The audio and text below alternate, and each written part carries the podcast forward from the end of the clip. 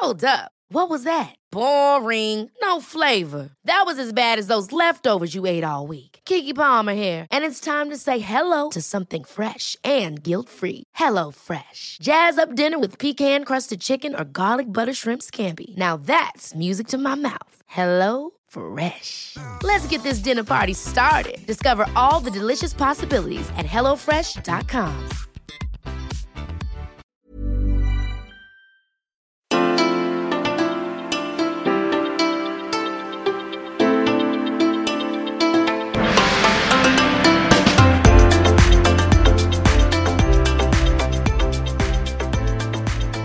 Välkommen till eh, podden Resor med Vagabond.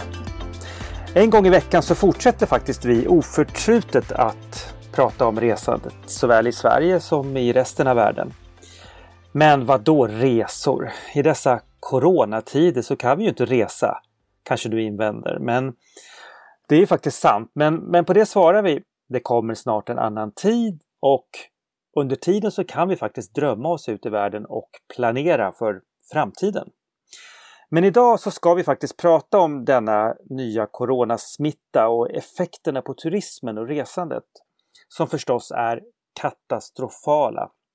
Och det är det ju för sig för nästan alla branscher jorden runt. Men jag vågar påstå att resebranschen och besöksnäringen drabbats extra hårt eftersom det ligger ju i hela deras DNA att människor förflyttar sig från hembygden till en ny plats. Och det gör ju knappt någon alls just nu.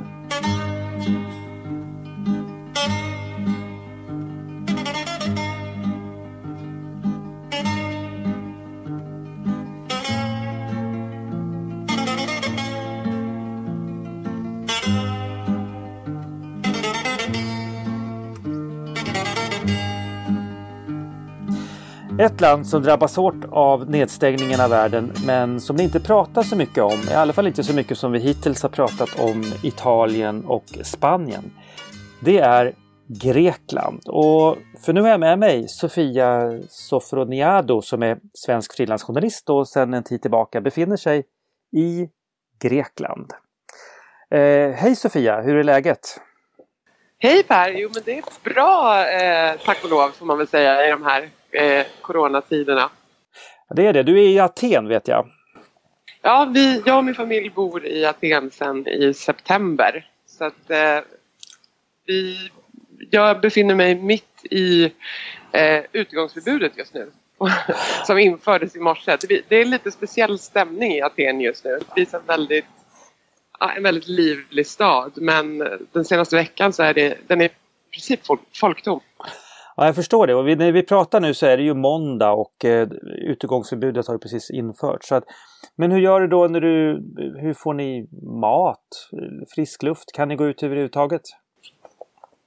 Det här annonserades i ett livetal igår kväll och eh, infördes, implementerades i morse då. Och då finns det eh, en rad undantag från utegångsförbudet. Man får till exempel då gå, gå till och från jobbet, man får gå ut för att handla mat eller mediciner, man får gå till läkare, man får hjälpa någon som är behövande, man får ta sin, promenad, sin hund på en promenad och så vidare. Men för att göra det så måste man först då registrera sig på en myndighetssajt och ge sina personuppgifter eh, och, eller då alternativt skicka in ett sms och sen ha med sig sin legitimation alltid. Och jag har sett på eh, grekiska morgonnyheter hela morgonen här hur man har placerat ut poliser i eh, alla städer. De har visat från de flesta större städerna. Eh, där man kontrollerar bilar, att det bara sitter två personer i bilarna, att de har sina mm. papper, man stoppar fotgängare. Så det är liksom eh, en stor eh, en stor förändring jämfört med eh, vardagen i Grekland. Ja, jag, vad jag förstår. Jag tänkte, Ja, innan utgångsförbudet kom eh, här på måndag morgonen då så hade jag tänkt fråga dig om, om färjorna till eh, övärlden fortfarande går och så. Men det känns ju som en, redan som en irrelevant fråga för nu antar jag att ingen rör på sig alls. Nej, jag, jag kan ju berätta att eh, det var i mitten av förra veckan tror jag så, så kom uh, uppgifter om att eh, endast öbor, alltså bofasta på öarna skulle få återvända till öarna. Därför att från början då så det, det, första som hände i Grekland var ju att skolorna stängde ner och så ganska kort därefter så beslutade man sig för att stänga ner eh, museer, alltså platser där människor samlas naturligt. Så i princip allting utom eh, apotek, eh, myndighet, alltså myndigheter fungerar ju fortfarande ganska relativt normalt. Eh, men apotek, eh, livsmedelsbutiker med vissa begränsningar var de som mm. tilläts liksom, att fortsätta sin verksamhet. Restauranger och kaféer men endast för takeaway och hemkörning. För att, mm. alltså, det har varit en jättestor eh, eh, skillnad. Men när det här infördes då så, så var det många som inte riktigt tog det här coronahotet på allvar utan eh, åkte ut till sina, till sina sommarhus eller skickade barnen till släkten på någon ö eller sådär. Mm. Eh, och efter det då så kom det liksom eh, då kom det mer och mer eh, mer och mer restriktioner från regeringshåll och även eh, flera stycken öar som ville, ville begränsa inflödet för och liksom införde den här restriktionen att bara öbor fick återvända. Tio personer. Alltså nu går, nu, i hemmen. Så nu kommer polisen om du skulle trotsa förbudet? ja, jag ska, försöka hålla mig. Men, men i morse så, så begränsades det ju än mer till två personer. Nu får man endast röra sig i par, så att säga. Ja, just det. Det är samma regel som Tyskland för övrigt, har jag läst i tidningarna. Eh, jag tänkte höra med dig, eh, och vi ska liksom fokusera lite grann nu på resandet och turismen därför att eh, det är en väldigt viktig del av Greklands ekonomi. Ungefär en fjärdedel av BNP i Grekland kommer från, från turismen. Och då tänker jag lite grann, eh, jag tror att du har pratat med en del folk sådär och vad, vad säger folk? Vad tror man om framtiden? Alltså det är en sak att det är kris nu men det är ju ändå lågsäsong även om påsken kommer snart och sen kommer sommarsäsongen. Men vad tror man om framtiden? Grekland är ju otroligt beroende av turismen. Dels därför att vi har så otroligt många öar eh, som är bebodda. Mm. Jag, tror, jag, tror, att det är omkring 200 öar som är bebodda av drygt 2000 som finns i Grekland. Och många av de här öarna är ju helt beroende av turismen. Alltså, ja. menar, alla verksamheter, hotell, restauranger, taxichaufförer arbetar liksom under sommarsäsongerna där det kommer mycket turister och så, så lever man på det hela året sen. Eh, Likaså så är det väldigt många säsongsarbetare eh, i Grekland. Alltså människor som bor på fastlandet och så sommarsäsonger bor de på öarna och jobbar inom turism, mm. hotell och restaurang och så vidare. Och så lever de på det eh, eh, liksom resterande år och har ett, har ett annat arbete eller hittar inget arbete under mm. vintersäsongen. Så nu i april så skulle ju då säsongen börja eh, runt om i Grekland. Väldigt många väntade på att åka ut lönerna. Det har bedrivits massiva rekryteringskampanjer precis som varje år inför sommarsäsongen. Eh, men den har ju nu på grund av att man stängde, beslutade sig för att stänga alla hotell och korttidsuthyrningar i hela Grekland. Förutom fem undantag i förra veckan. Mm, vilka var de? Eh, vilket har gjort, det var tre hotell i Aten, två i Thessaloniki och ett i övriga Grekland. Oj, vad jag ja. förstår. Och sen, mm. alltså, det är väldigt, väldigt begränsat. Liksom. Mm. Precis. Det återstår att se. Ja exakt, jo, men det, vi vet ju ingenting egentligen. Jag tänkte, tänkte fråga dig lite grann också om vad folk anser om restriktionerna. Därför att det finns ju de som har argumenterat för att för att restriktionerna i sig kommer att eh, kanske skada mänskligheten kan man nästan säga. Det låter storvulet men faktiskt mer än själva coronasmittan. Och en av de som har framfört den åsikten är en, en eh, professor i epidemi epi, det här ordet som ingen kan säga, epidemiologi vid eh, Stanford-universitetet. Han är för övrigt grekättad eftersom han heter John Ionadis. Och han tror att dödligheten kommer att bli extremt lågt när vi summerar det här någon gång i höst kanske. Och, men han har argumenterat för att dödligheten globalt sett i slutändan kan visa sig att vara så låg som 0,05 procent utslaget på alla länder då. Ungefär en halv promille blir väl det. Eh, och lägre än en säsongsinfluensa. Och om det stämmer, han är förstås inte helt säker, det är ju ingen förutom de mest okunniga kanske, så är nedstängningen av världen farligare än viruset och faktiskt ganska irrationellt. Och han har därför sagt att då många länders drakon, drakoniska åtgärder med reseförbud, skolstängningar och karantänsregler så har han gjort en liknelse som är lite fyndig då. Frågan är om den är sann, men It's like an elephant being attacked by a house cat. Frustrated and trying to avoid the cat, the elephant accidentally jumps off a cliff and dies. Så, jag hörde också eh, folk som bakade pizzor och turister i Rom vanligtvis som också har uttryckt likadant att nedstängningen är en större katastrof än viruset. Och då är jag lite nyfiken på hur man resonerar i Grekland. Finns det så att säga någon kritik av själva åt myndighetsåtgärderna?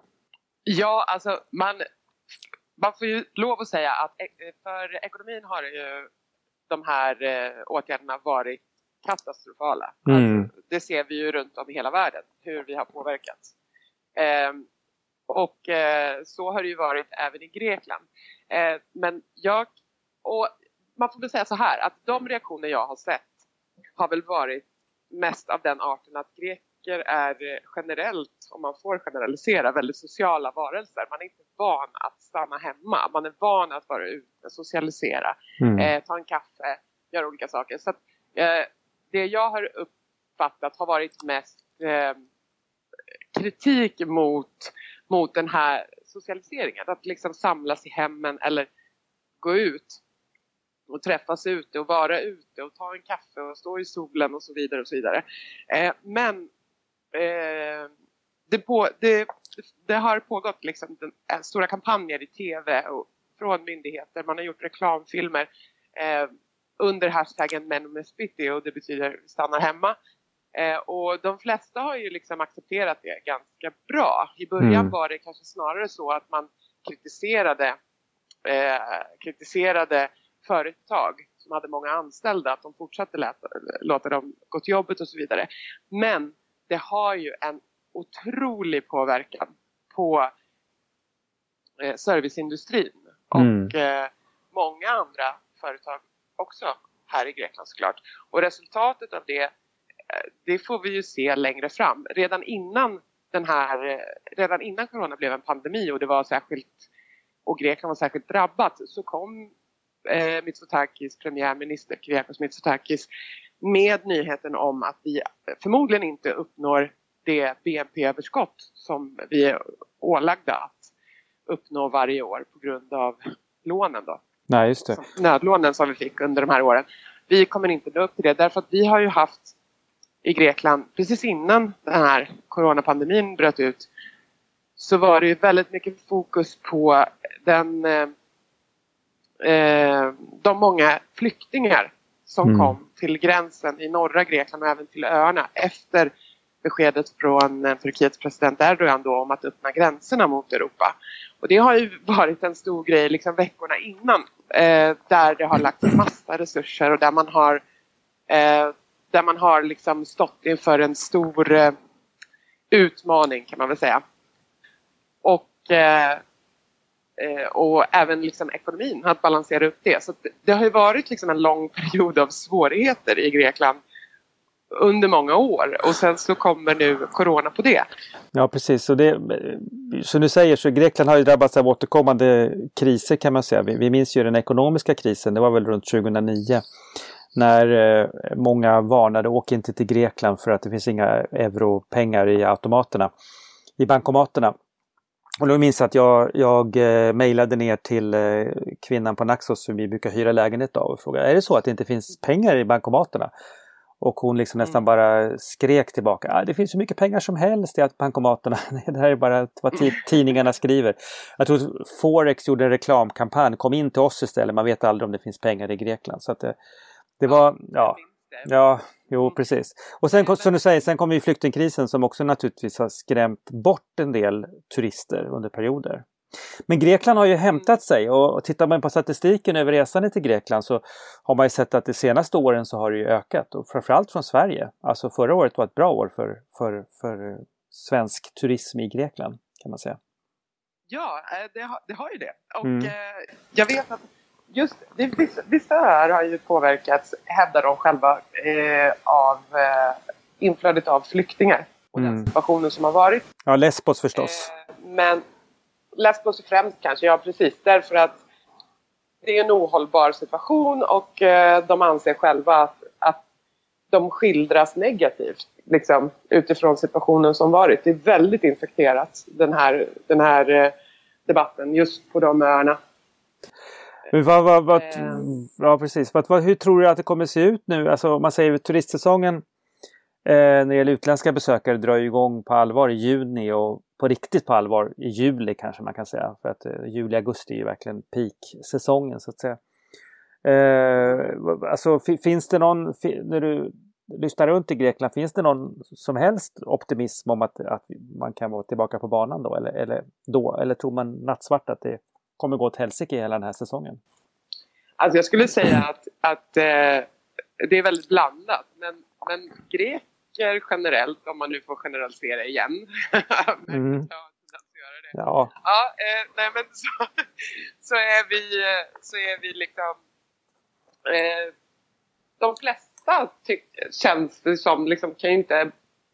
De kan inte vänta på att den här karantäntiden ska vara över så vi kan gå ut och leva igen. Liksom. Det, det känns väldigt ohållbart att sitta inlåst i två veckor mm. i princip. Nu är det lite, lite överdrivet formulerat. Eh, Medan andra säger att ja, men vi får väl se om det nu kommer, om det nu kommer någon eh, sommar överhuvudtaget. Om skolorna startar igen. Om eh, vårt café kan öppna upp för, verksam, för verksamhet och ha kunder igen. Liksom. Det, alltså, så det, finns, det är väldigt dubbelt där. Man har, en för, man har en förhoppning om att livet ska gå tillbaka till det normala men samtidigt en skräck inför vad, som, vad resultatet blir. Liksom, hur ser notan ut när den här karantäntiden är över? Mm. Eh, vi ska också komma ihåg att nu har vi på onsdag så firar ju Grekland sin självständighetsdag vilket är en stor nationell helgdag där allting är stängt en röd dag och man har stora parader och så vidare. Och det kommer ju inte bli av i år. Eh, snart har vi den största, den största eh, högtiden under året för alla greker, vilket är påsken. Då man samlas överallt och, och liksom firar under flera dagar och så vidare. Och så vidare. Och det blir förmodligen inte heller av. Nej, för då reser grekerna eh. själva väldigt mycket till olika platser inom landet, va? är det inte så? Jo, precis. Och det gör man ju också under karnevalsäsongen, mm. att man åker till till städer och så vidare. Och då, då var det ju mycket, även fast karnevalerna stängdes in så var det ju fortfarande öppet på vissa hotell, eller liksom mm. hotell och man kunde åka runt och man visade det. Nu kommer det inte vara så. Så under påsk menar jag. Mm. Mm. Och då, då får vi se hur man hanterar det. Men eh, jag skulle säga att, eh, att de flesta försöker hålla sig positiva och försöker uppmana till eh, både, både eh, grekerna själva att semestra på öar och på olika delar eh, av fastlandet men även utländska turister att kom hit, det här är över snart. Ja. Vi har en, en sommar och en höst att se fram emot. Kom hit, vi vill att ni ska komma. Vi kommer, vi kommer snart vara på banan igen. Liksom. Det som talar för att grek... Så det är väldigt Ja precis, det talar väl ändå för att Grekland kanske när det väl är över inte kommer att vara, kommer kanske klara eh, resa sig tänker jag relativt snabbt. Det finns saker som, jag tänker på imagen, eller vad man ska säga, vad, vad folk tänker. Och Italien har väl liksom drabbats värre på så sätt eftersom smittan, epidemin är värre där. Så kommer kanske det dröja längre tid innan folk liksom återfår förtroendet för Italien. Medan däremot Grekland har det ju, och det är ju ett gott tecken, talats ganska lite om här i Sverige. Alltså om smittan i Grekland, väldigt lite. Det var egentligen först idag när det var utegångsförbud som utlystes som jag tyckte att det kom upp liksom på huvudnyheterna, på, på radionyheterna. Annars har det varit ovanligt tyst och det är ju relativt, officiellt sett i alla fall, relativt få drabbade i Grekland, är det inte så? Jo, det är ju det. Det har ju varit de senaste siffrorna var 624 smittade, bekräftat smittade i morse. 34 svårt sjuka och, sen, och då var det också 15 döda i morse och sen så ökade det antalet, eh, två, två stycken här nu innan lunch som avled. Ja. Men antalet smittade är ju väldigt lågt. Det är lägre, bra mycket lägre än, precis mindre än hälften av, jämfört med Sverige. Och och Grekland har ju ja, snarlikt mycket invånare som Sverige väl. Och vi får komma ihåg att vi är ju grannar med Italien och har väldigt, mm. mycket, eh, väldigt mycket kontakt, färjetrafik och annat eh, emellan länderna. Där man har tiotusentals bekräftat smittade. Så att det, det är ju eh, ändå eh, förvånande lågt antal och jag hoppas verkligen att det eh, stannar där. Och av den anledningen så tror jag att väldigt många också köper att vi är i karantän ett tag nu. Det är helt okej. Okay. Just det. Eh, men det, men det är också mycket skämt och ironi över, över den här situationen. Jag tror att många måste liksom hantera det på det sättet därför att det är så absurt. Jag har aldrig varit med om en liknande situation under min livstid där man inte har tillåtelse att gå ut som eh, europé. Liksom. Hej, jag Ryan Reynolds. At Mint Mobile, we like to do the opposite of what Big Wireless does. They charge you a lot, we charge you a little. So naturally, when they announced they'd be raising their prices due to inflation, we decided to deflate our prices due to not hating you. That's right. We're cutting the price of Mint Unlimited from $30 a month to just $15 a month. Give it a try at mintmobile.com slash switch. $45 upfront for three months plus taxes and fees. Promote for new customers for limited time. Unlimited more than 40 gigabytes per month. Slows. Full terms at mintmobile.com. Ready to pop the question? The jewelers at BlueNile.com have got sparkle down to a science with beautiful lab-grown diamonds worthy of your most brilliant moments. Their lab-grown diamonds are independently graded and guaranteed identical to natural diamonds. And they're ready to ship to your door. Go to Bluenile.com and use promo code LISTEN to get $50 off your purchase of $500 or more. That's code LISTEN at Bluenile.com for $50 off. Bluenile.com code LISTEN. Det, det andra då som är oroade för vad det här kommer att innebära. Jag läste en eh, debattartikel i kulturartikel i Dagens Nyheter häromdagen av den liberala debattören Johan Norberg och han menar på att just det öppna rörliga samhället kan bli ett offer för den här epidemin. Och han argumenterar snarare för att vis, visserligen sprider då turism och resande, det sprider absolut smittan, det kan ingen tala emot.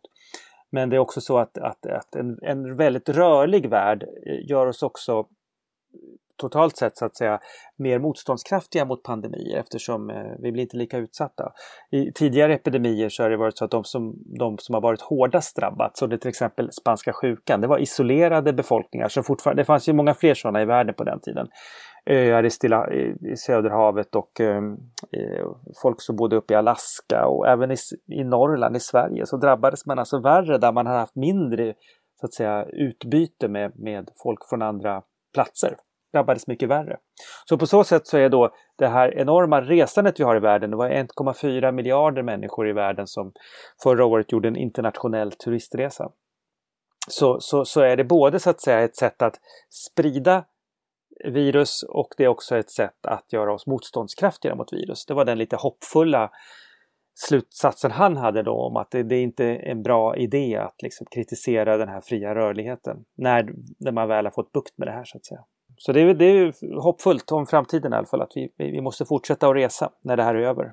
Ja, verkligen. Eller hur? Ja, vi får hoppas på det. Och så får vi hoppas att folk väljer att åka till Grekland så fort faran över är utlyst så att säga. Om du, går och, om du går och handlar någonstans då, jag vet att du bor ju lite snett bakom Akropolis. Var, var, var går du och handlar någonstans? Går du igenom marknaden i Monastiraki och bort mot eh, den här stora gatan med saluhallen Athinas eller var, var går du någonstans? Ja, det, det är min strosartur skulle jag säga. Om jag liksom vill ha lite Aten sådär, då går jag upp eh, genom Monastiraki och ner mot marknaden och de områdena där, som alltid är fulla av liv och mm. där det är liksom jag kallar det min strosartur därför man behöver tid på sig för att gå den här turen därför att du kan inte gå så fort i det här myllret av människor och turister som alltid är där och smockat med restauranger och kaféer och ofta levande musik, liksom även vardagar och sådär. Okej, okay, men då får vi hoppas att du i alla fall att du får en promenad, eh, att du får tillstånd, ett sms eller ett papper som ger dig tillstånd att du åtminstone får ta en promenad till mataffären då. Och att det solen skins, ja, att solen skiner på dig. Det kanske skiner upp nu efter regnet får vi hoppas också. Ja, och jag hoppas att ni har det bra i Sverige och att resten av världen, vart ni än befinner er och att eh, det här är över snart. Det här är ju fruktansvärt allvarligt läge ändå, får man säga. Absolut. Det får vi hoppas. Tack ska du ha Sofia Sofronado och eh, ha det bra framöver. Stort tack Per! Ha det fint!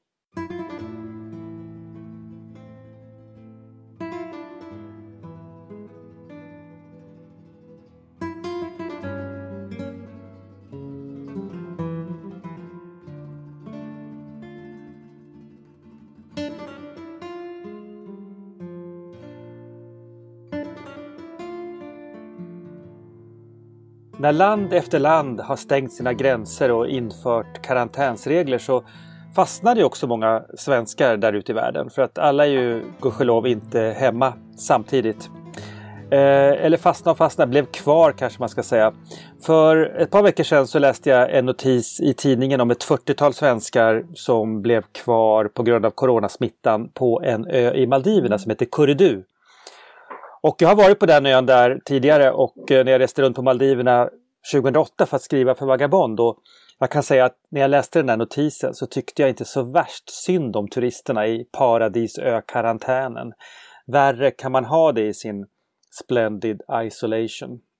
En annan svensk som blev kvar på sitt resmål, en av många, många tusen på grund av karantänsregler, det var Lena Maj-Lis-dotter som har lägenhet i Alicante i Spanien och vars tonårsdotter också går i skolan där nere.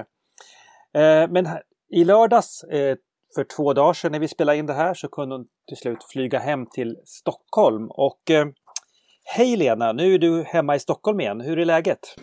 Hej Per! Det är bara fint. Ja. Inga symptom. Inga symptom, vad skönt att höra. Eh, vi hade ju först tänkt spela in det här i en liten poddstudio på Vagabond men på grund av de regler och rekommendationer som finns nu så, så kör vi det på Skype istället. Lyssnarna får stå ut med något sämre ljud men, eh, men så är det just nu. Hur såg det ut i Alicante fram till i lördags då när du åkte därifrån? Ja, det var lite lustigt för att jag landade i Alicante ungefär 24 timmar innan det här undantagstillståndet trädde i kraft. Eh, och mm, de lokala myndigheterna hade faktiskt redan påbörjat nedstängningen av stan. Eh, så att när jag kom med flygbussen så såg jag lite folk på stan. Det brukar vara mycket en mm. lördag morgon. Um, jag såg mer poliser än vanligt och jag såg också hur de höll på att uh, stänga av både stränder och parker. Och bara något ja, halvt dygn senare så inträdde ju det nationella undantagstillståndet. Och det här, och det här var någon gång i början, mitten av mars eller när var det? Ja, det var mm. mitten av mars. Mitten av mars var det, just det.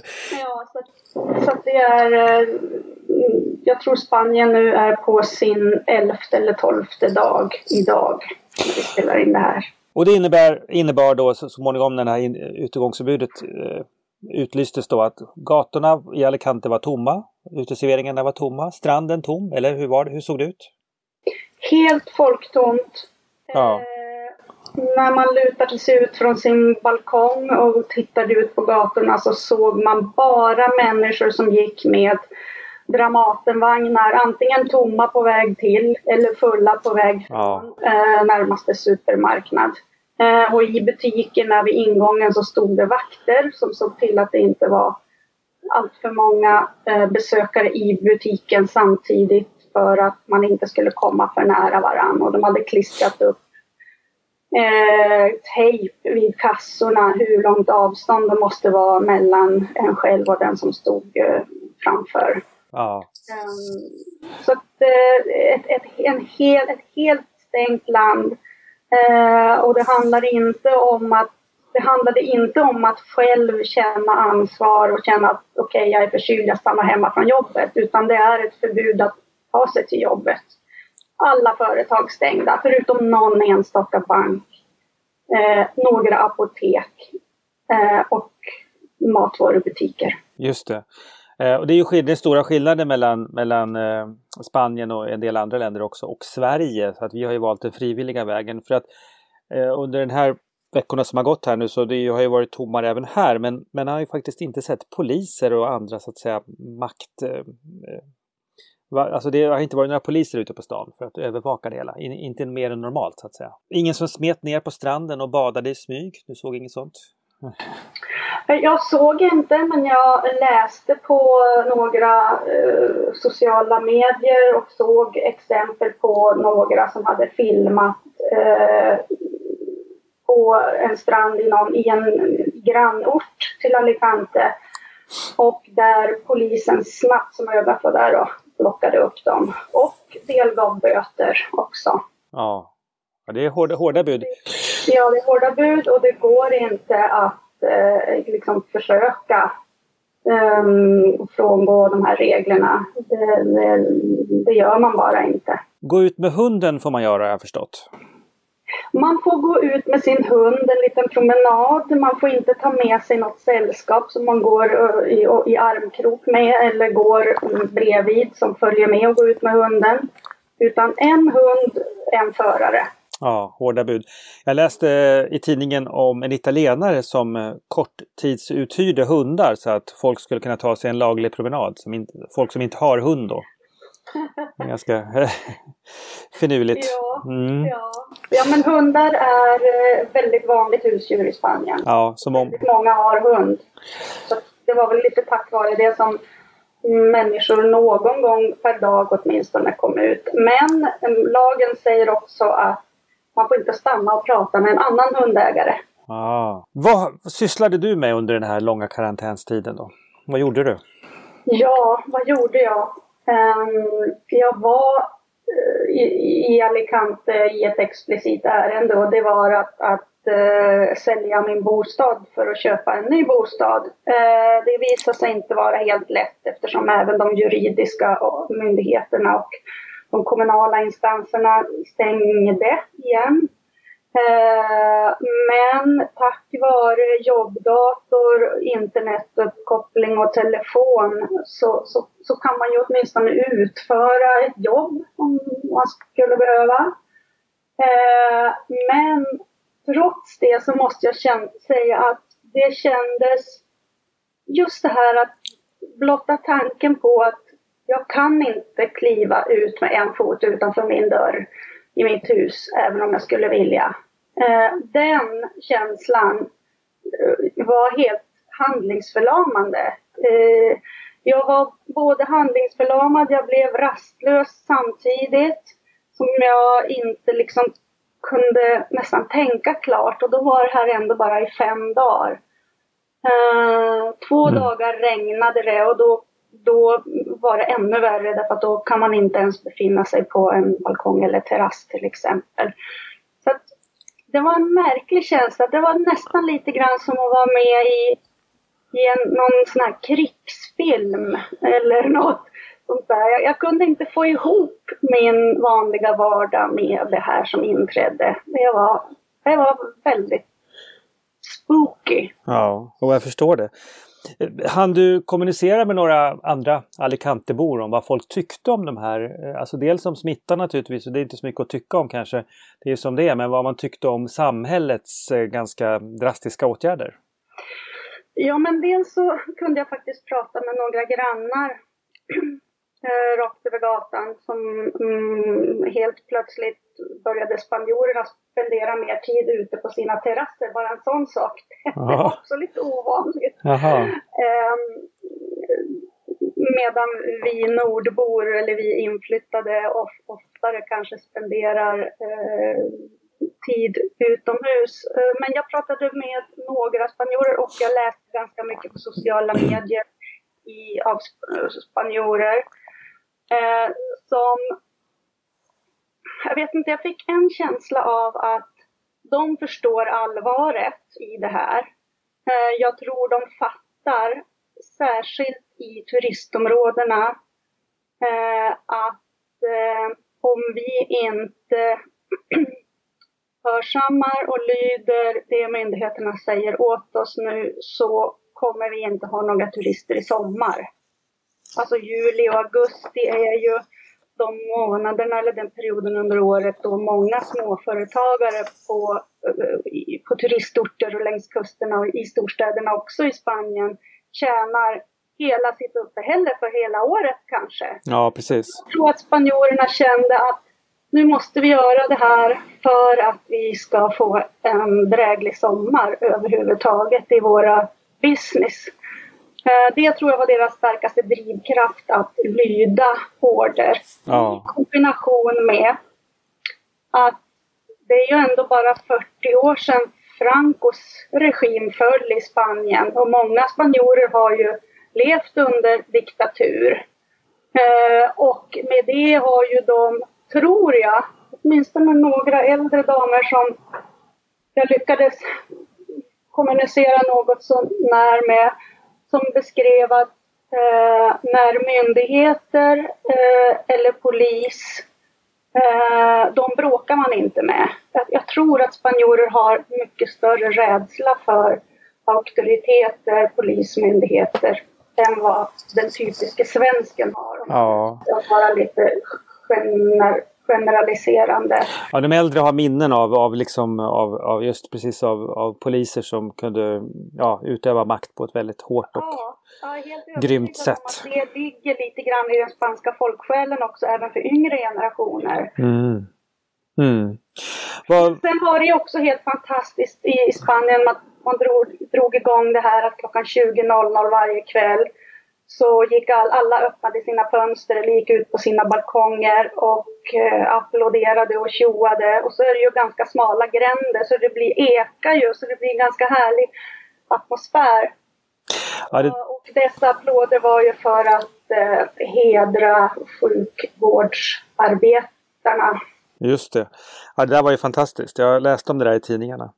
Eh, jag var ju själv i Alicante i höstas och lite inspirerad av att eh, du hade propagerat för Alicante så tänkte jag att jag åker dit.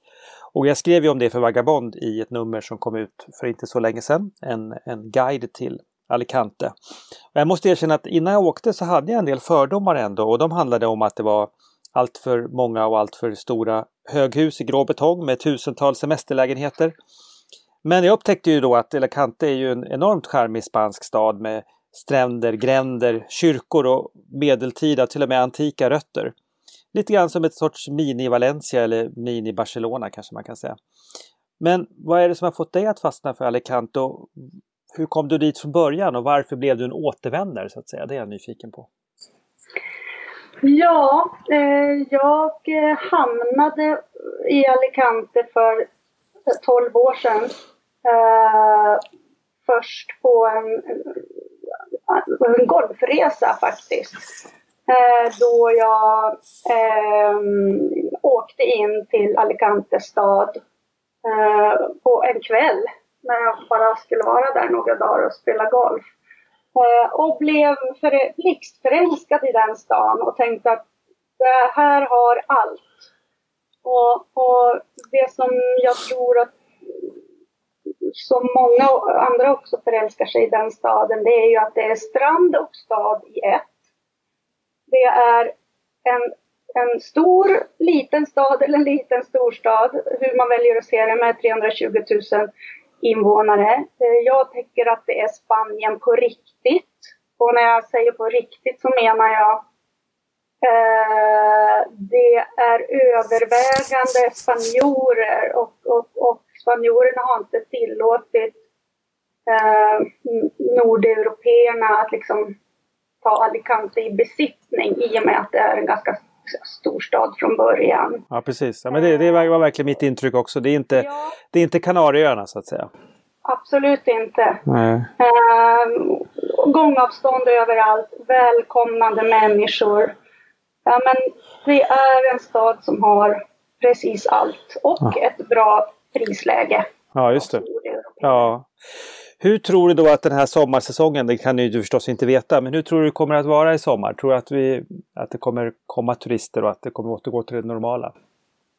Alltså jag tror att och hoppas av hela mitt hjärta att om spanjorerna håller i det här, nu är de ju inne på tolfte dagen av undantagstillstånd, eh, om de biter i och inte ger vika för eh, att eh, börja rucka på de här reglerna som gäller.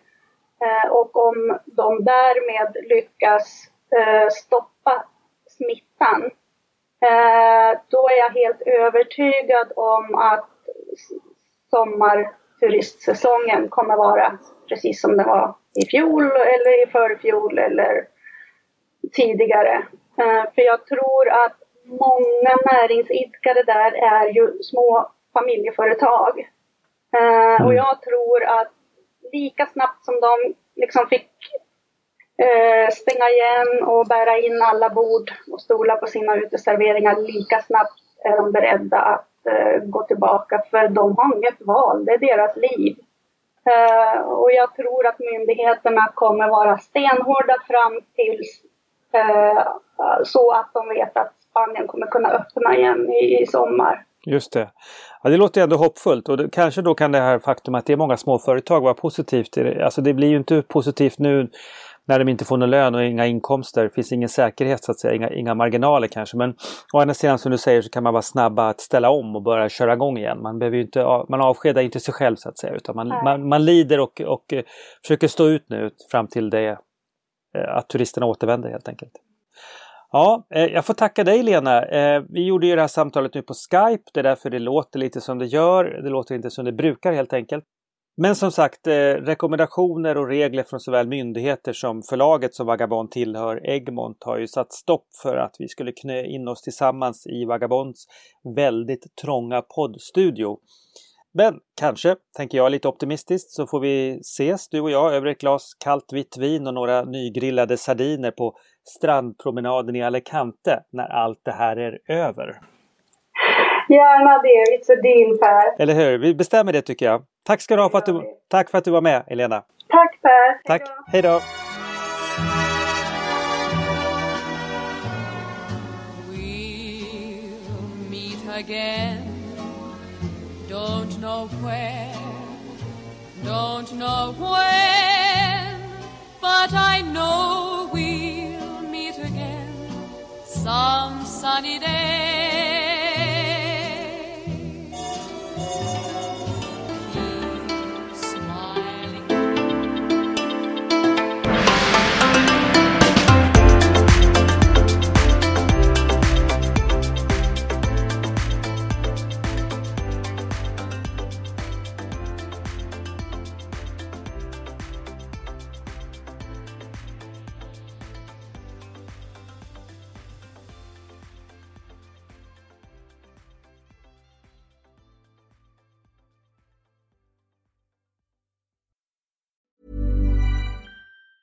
Planning for your next trip?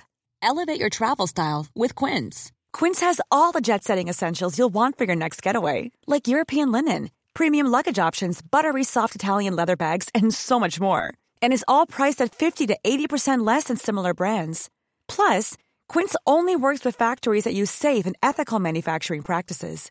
Pack your bags with high-quality essentials you'll be wearing for vacations to come with Quince. Go to quince.com slash pack for free shipping and 365-day returns. Planning for your next trip? Elevate your travel style with Quince. Quince has all the jet-setting essentials you'll want for your next getaway, like European linen, premium luggage options, buttery soft Italian leather bags, and so much more. And is all priced at 50 to 80% less than similar brands.